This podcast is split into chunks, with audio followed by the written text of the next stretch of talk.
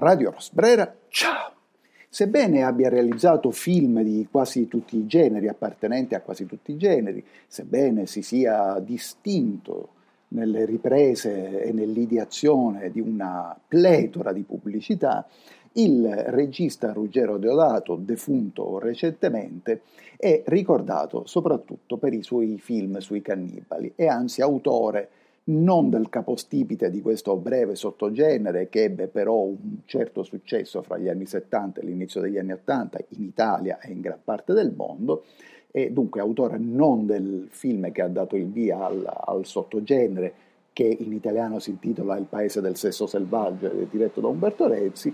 ma eh, del film più famoso del sottogenere, più celebre e anche che pare essere il film più sequestrato del cinema, Cannibal Holocaust o Holocaust come dicono taluni. E, Ruggero Diodato raccontava che quando si apprestava a, a girare questi film, tendenzialmente nelle Filippine, o comunque tutti quando si apprestavano a girare questi film, questi film nelle Filippine o, i, o in Amazzonia,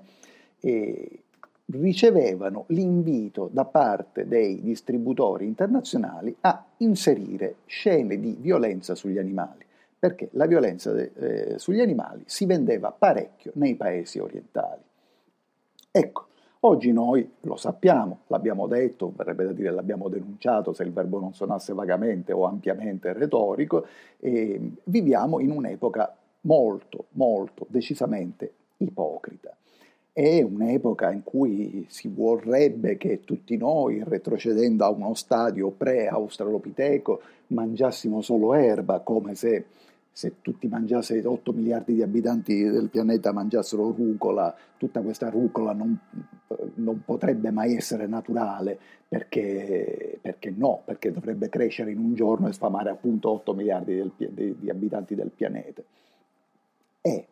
in questo mondo si condanna, si condanna la violenza sugli animali. Io non, ovviamente non sto discutendo, discutendo, questo, sono contrario alla violenza su quasi tutti, non gli animali, ma gli esseri umani. E, mh, si condanna la violenza sugli animali, si condanna il politicamente eh, scorretto, si condanna il linguaggio aggressivo, si condanna eh,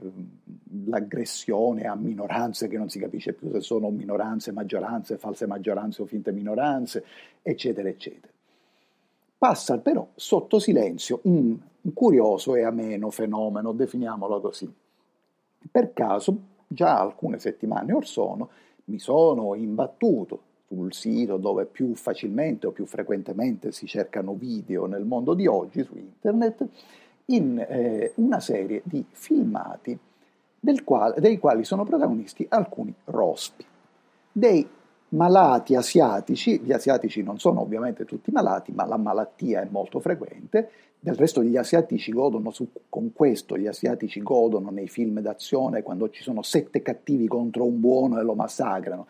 E malati asiatici mettono in delle scatole di plexiglas dei rospi in compagnia di altri animali, di altri batraci più piccoli, di insetti, di vespe, di farfalle notturne, di scolopendre, di ra, oppure di ragni e di scorpioni, oppure addirittura di serpenti, oppure addirittura, cosa che sfiderebbe ulteriormente il politicamente corretto, perché poiché che ci piaccia o no, eh, e lo dimostra quello che sto per dire, la nostra scala di commozione eh, è proporzionale alla vicinanza evolutiva che sentiamo con alcuni animali e quindi beh, pongono questi batraci addirittura con dei pulcini o dei piccoli uccelli o con dei, dei topi, dei criceti, eccetera. E ovviamente il topo il criceto che muore ti dà più commozione, perché dico il topo il criceto che muore? Perché ovviamente questi rospi mangiano il più delle volte questi animali con cui sono chiusi nella gabbia di plexiglas. Si vede l'inutilità, così vista con occhi umani, l'inutilità del genere animale. Il rospo in realtà è un animale appunto inutile, cioè vegeta lì, fa quello che si suol dire, si potrebbe dire una vita da batrace, che è ben peggio della vita da cane,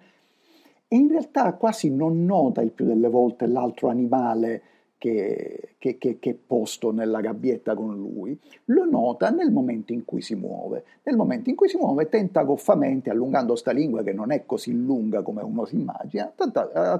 tentando goffamente di acchiapparlo. tentando goffamente per carità, anche perché sta su una superficie scivolosa, piccola, sbatte, non riconosce il vetro, il plexiglass o la superficie trasparente, eccetera. Però il più delle volte non lo prende, lo prende male, eccetera. E anche gli altri animali, anche sulle reazioni degli altri animali c'è da interrogarsi, perché paradossalmente eh, gli invertebrati tendono a reagire e a riconoscere il pericolo più dei vertebrati. Le rane o i batraci più piccoli il più delle volte accettano passivamente il loro destino di essere mangiati vivi. Ovviamente il rospo, si, si, aiutandosi con le zampe, acchiappa una parte dell'altro animale in bocca e poi se lo spinge dentro vivo. E, esattamente come anche i piccoli pulcini accettano più o meno di essere mangiati vivi. Ci sono delle reazioni in altri animali totalmente inconsapevoli. Mi è capitato di vedere un video perché poi dici ma tu non dovresti reagire a questa violenza. Sì, ma poi anche se cerchi altre cose, YouTube, perché di questo stavamo parlando, ti propone comunque dei video simili e a volte sei stanco e cadi e poi, come dire, ti serve anche a registrare delle puntate. E, ehm, c'era un video, per esempio, in cui il rospo acchiappava il serpente, lo acchiappava più o meno a metà, quindi gli restava una parte della coda in bocca e poi tutta questa parte finale che culminava con la testa fuori dal, dall'altra sponda. Il serpente si contorceva, cercava di mordere il suo rivale, cercava di evitare la morte, non credo che abbia questa consapevolezza, in realtà non aveva nessuna consapevolezza perché a un certo punto il serpente nella rabbia mordeva se stesso e si continuava a mordere cioè non si rendeva conto che aveva sbagliato il proprio bersaglio. Ecco, ma tutto questo,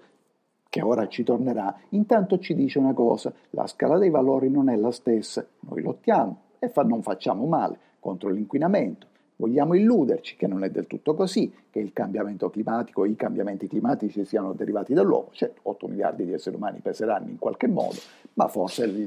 come hanno dimostrato scienziati molto più autorevoli, con voci molto più autorevoli della mia, ma forse eh, nella storia del pianeta e anche nella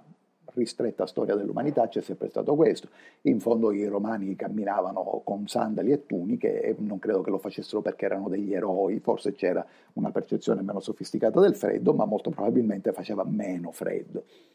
Comunque, noi in questo continente, limitiamoci al continente europeo, lottiamo per il clima, lottiamo per l'ecologia, lottiamo per inquinare di meno, non è vero assolutamente niente, e, ma altrove, sulle, mi ricordo che anni fa in puntate registrate dalla Cambogia ne, avevamo, ne avevo dato contezza, ma sulle rive del famigerato Mekong, reso appunto celebre da tanti film eh,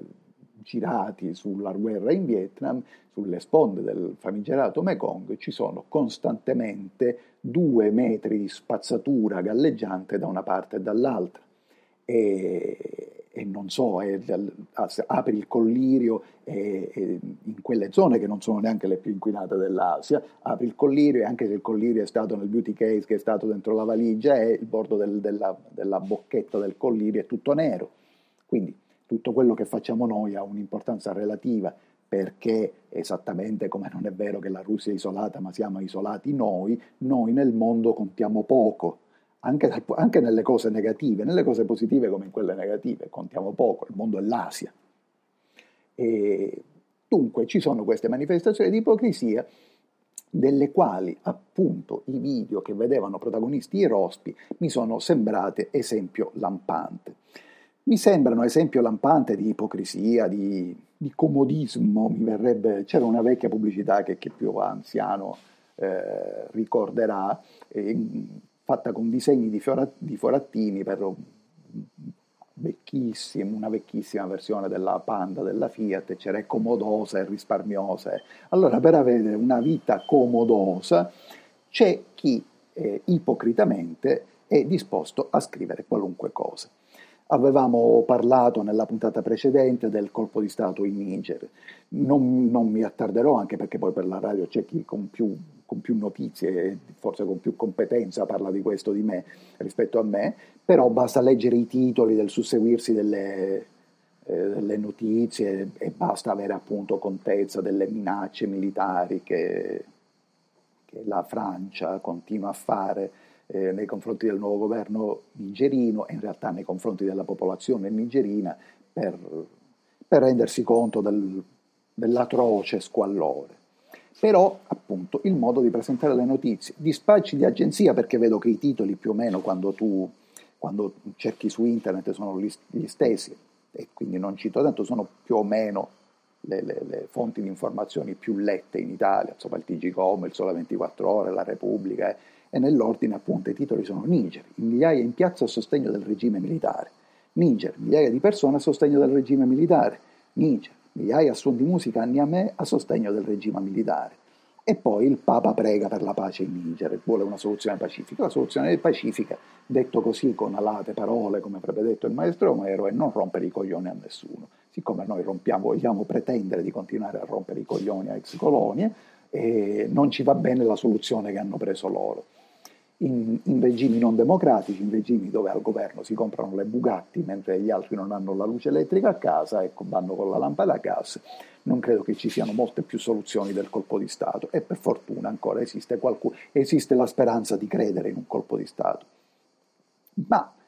altre notizie sono raccontate falsamente. E qualcuno ascolt- fra gli ascoltatori avrà notato che diversi giorni fa era stato ucciso un candidato alle elezioni presidenziali in Ecuador. Mi è capitato a me di sentire eh, un servizio, un telegiornale e mi sconvolgeva come ogni volta che tu sei un po' informato su ciò che sta accadendo, la notizia che viene data al telegiornale è esattamente l'opposto. Allora, veniva presentato questo candidato come un candidato moderato e veniva da un partito fascistissimo eh, veniva eh, detto che lui denunciava la corruzione del governo dell'ex presidente Correa. Correa non è un ex presidente eh, esattamente come Ciampi non è un ex presidente in Italia, perché se tu lo dici così senza precisazione sembra che Ciampi è l'ultimo presidente, invece l'ex presidente è napolitano, l'ex presidente anche in Ecuador era un altro. Correa era un presidente, diciamo, di sinistra nel senso più ampio, e purtroppo meno estremo dell'espressione, però era un presidente di sinistra il cui governo aveva, come ogni governo nella società patriarcale, parecchi deficit, ma che forse indicava una strada diversa per il Sud America e che tra l'altro è quella strada che, che, che gli Stati Uniti non vogliono che il Sud America prenda e per questo hanno scatenato, e anche di questo abbiamo discusso alcuni mesi fa, il bordello che ancora continua in Perù. Dunque, veniva presentato così, ma non era così, quindi faceva capire che, che il partito dell'ex presidente Correa aveva più o meno indirettamente fatto uccidere questo candidato per paura. Questo candidato non aveva nessuna possibilità di vincere e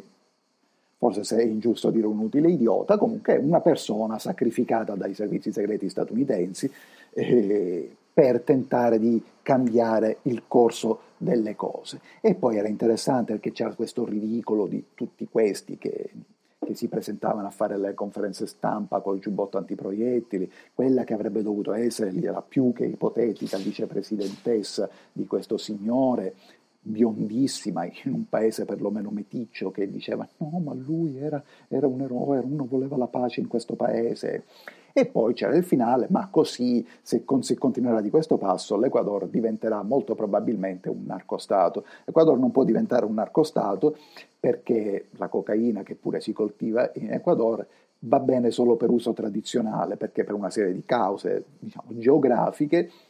la, la coca, eh, la coca equadoregna o equatoriana, come sarebbe più giusto dire, eh, la coca equatoriana non è buona per fare la cocaina. E, e quindi tutto questo era una pletora di menzogne. Il risultato di queste menzogne su scala internazionale è stato relativo perché eh, il candidato che ha sostituito quello che è stato ucciso è arrivato soltanto terzo, probabilmente l'altro non sarebbe arrivato neanche terzo.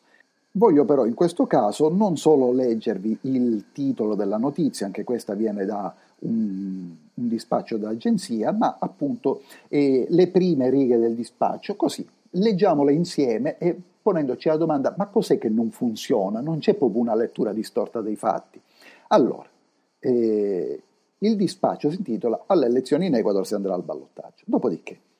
con il conteggio dei seggi quasi ultimato, è ormai certo che alle elezioni presidenziali in Ecuador si andrà al ballottaggio. Il primo turno è stato vinto da Luisa González, candidata di sinistra del partito Movimento Revolución Ciudadana, il movimento legato all'ex presidente Rafael Correa, che ha ottenuto circa il 33% dei voti. Il secondo candidato più votato, che andrà al ballottaggio con González, è stato l'imprenditore Daniel Noboa Asin, un centrista e figlio di un imprenditore multimilionario attivo nel settore della coltivazione delle banane. Ha ottenuto il 24% dei voti e il suo secondo posto è stata la sorpresa di queste elezioni. Quindi con tutte le sorprese i, i voti non sono andati neanche all'altro. Ecco, ma nel mondo politicamente corretto, dove per esempio la presidentessa finlandese, che si sapeva e poi si è rivelata, una, si sapeva che lo era, e poi si è rivelata una fascistona immane, era la candidata ideale perché era bella, giovane, eccetera, eccetera, pure un po' lesbica, perché la signora Gonzales non lo è? Tra l'altro vi invito so che il mondo è pieno di Luisa González, ma insomma se uno cerca Ecuador o cerca Luisa González Ecuador, potrei, potrei, dire che la signora González non è meno bella della finlandese, anzi, eh, ma diciamo questa è anche questione di gusti e poi ha un'importanza relativa, ma visto che si può dire della, quando sembra politicamente corretto che la signora finlandese è bella o che il tal Pedro Sanchez in Spagna è bello o che la croata col seno grande era bella, perché non dovrebbe essere bella pure la González? ma come non si capisce che una che, vi, cioè che lei è perfetta, è, è carina, è, è giovane, è, ehm, viene dal partito di sinistra, è super politicamente corretta, e l'altro, cazzo, è il male, è il figlio di un imprenditore legato al, al, al settore delle banane, è il male, cioè è il capitalismo, è uno che sfrutterà persone nelle piantagioni, cioè, come non si capisce che tutto viene presentato esattamente al contrario. Ecco, come reagire di fronte a questa tragedia? Non lo so. Per la terza volta, e mi avvio alla conclusione, uso l'espressione dare contezza. E avevo dato contezza appunto in, in, una puntata, anche in questo caso di alcuni anni fa, di questa passeggiata in una terrazza romana dove la professoressa che mi accompagnava diceva questa è casa di quello, questa è casa di quell'altro e, e più o meno eh, indicava grossi, ormai un po' grossi anche, anche fisicamente, grossi giornalisti della televisione italiana. Ora, è possibile che veramente uno deve tollerare questa mistificazione della realtà perché poche persone vogliono conservare il loro attico, la loro terrazza a Trastevere e perché altre persone vogliono solo conservare il posto di lavoro leccando il culo a quelli che vogliono conservare l'attico a Trastevere? Ma quanto è lontano il tempo in cui qualcuno entrerà nelle loro case e li trascinerà in strada. Ecco, qui c'è il grande alibi di tutti gli italiani. Gli italiani ti dicono no, ma no, la rivoluzione non si farà mai e così dicendo si giustificano il fatto che loro non la fanno. Ma non è così. Arriverà perché tardi, presto o tardi arriva, tardi, lapsus freudiano, ma già presto o tardi arriva sempre nella storia di uno Stato un evento di questo genere, financo l'evento che porta alla distruzione tu cur dello Stato, perché noi pensiamo che tutto questo sia, sia, sia eterno, ma, ma, se avessero detto 120 anni fa a qualcuno che 120 anni dopo, in realtà molto di meno, nessuno si sarebbe ricordato di quali erano i confini della Prussia o dell'impero austro-ungarico, loro non ci avrebbero creduto, soprattutto in quel momento in cui la Prussia era fortissima. Ecco, niente è eterno e quindi anche la rivoluzione, o comunque la si voglia chiamare, in Italia l'impossibilità anzi della rivoluzione non è lontanissima, l'impossibilità della rivoluzione non è eterna, e qualcuno prima o poi entrerà nelle case e più si aspetta, più questi atti sfoceranno nella violenza e, sarà, e, e, e raggiungeranno vette dell'irragionevolezza, ma l'atto in sé non sarebbe per niente irragionevole. Radio Rosbrera. Ciao e non facciamo la vita dei rospi, né la vita dei rospi, né soprattutto la vita delle vittime dei rospi. Ora sì, Radio Rosbrera. Ciao.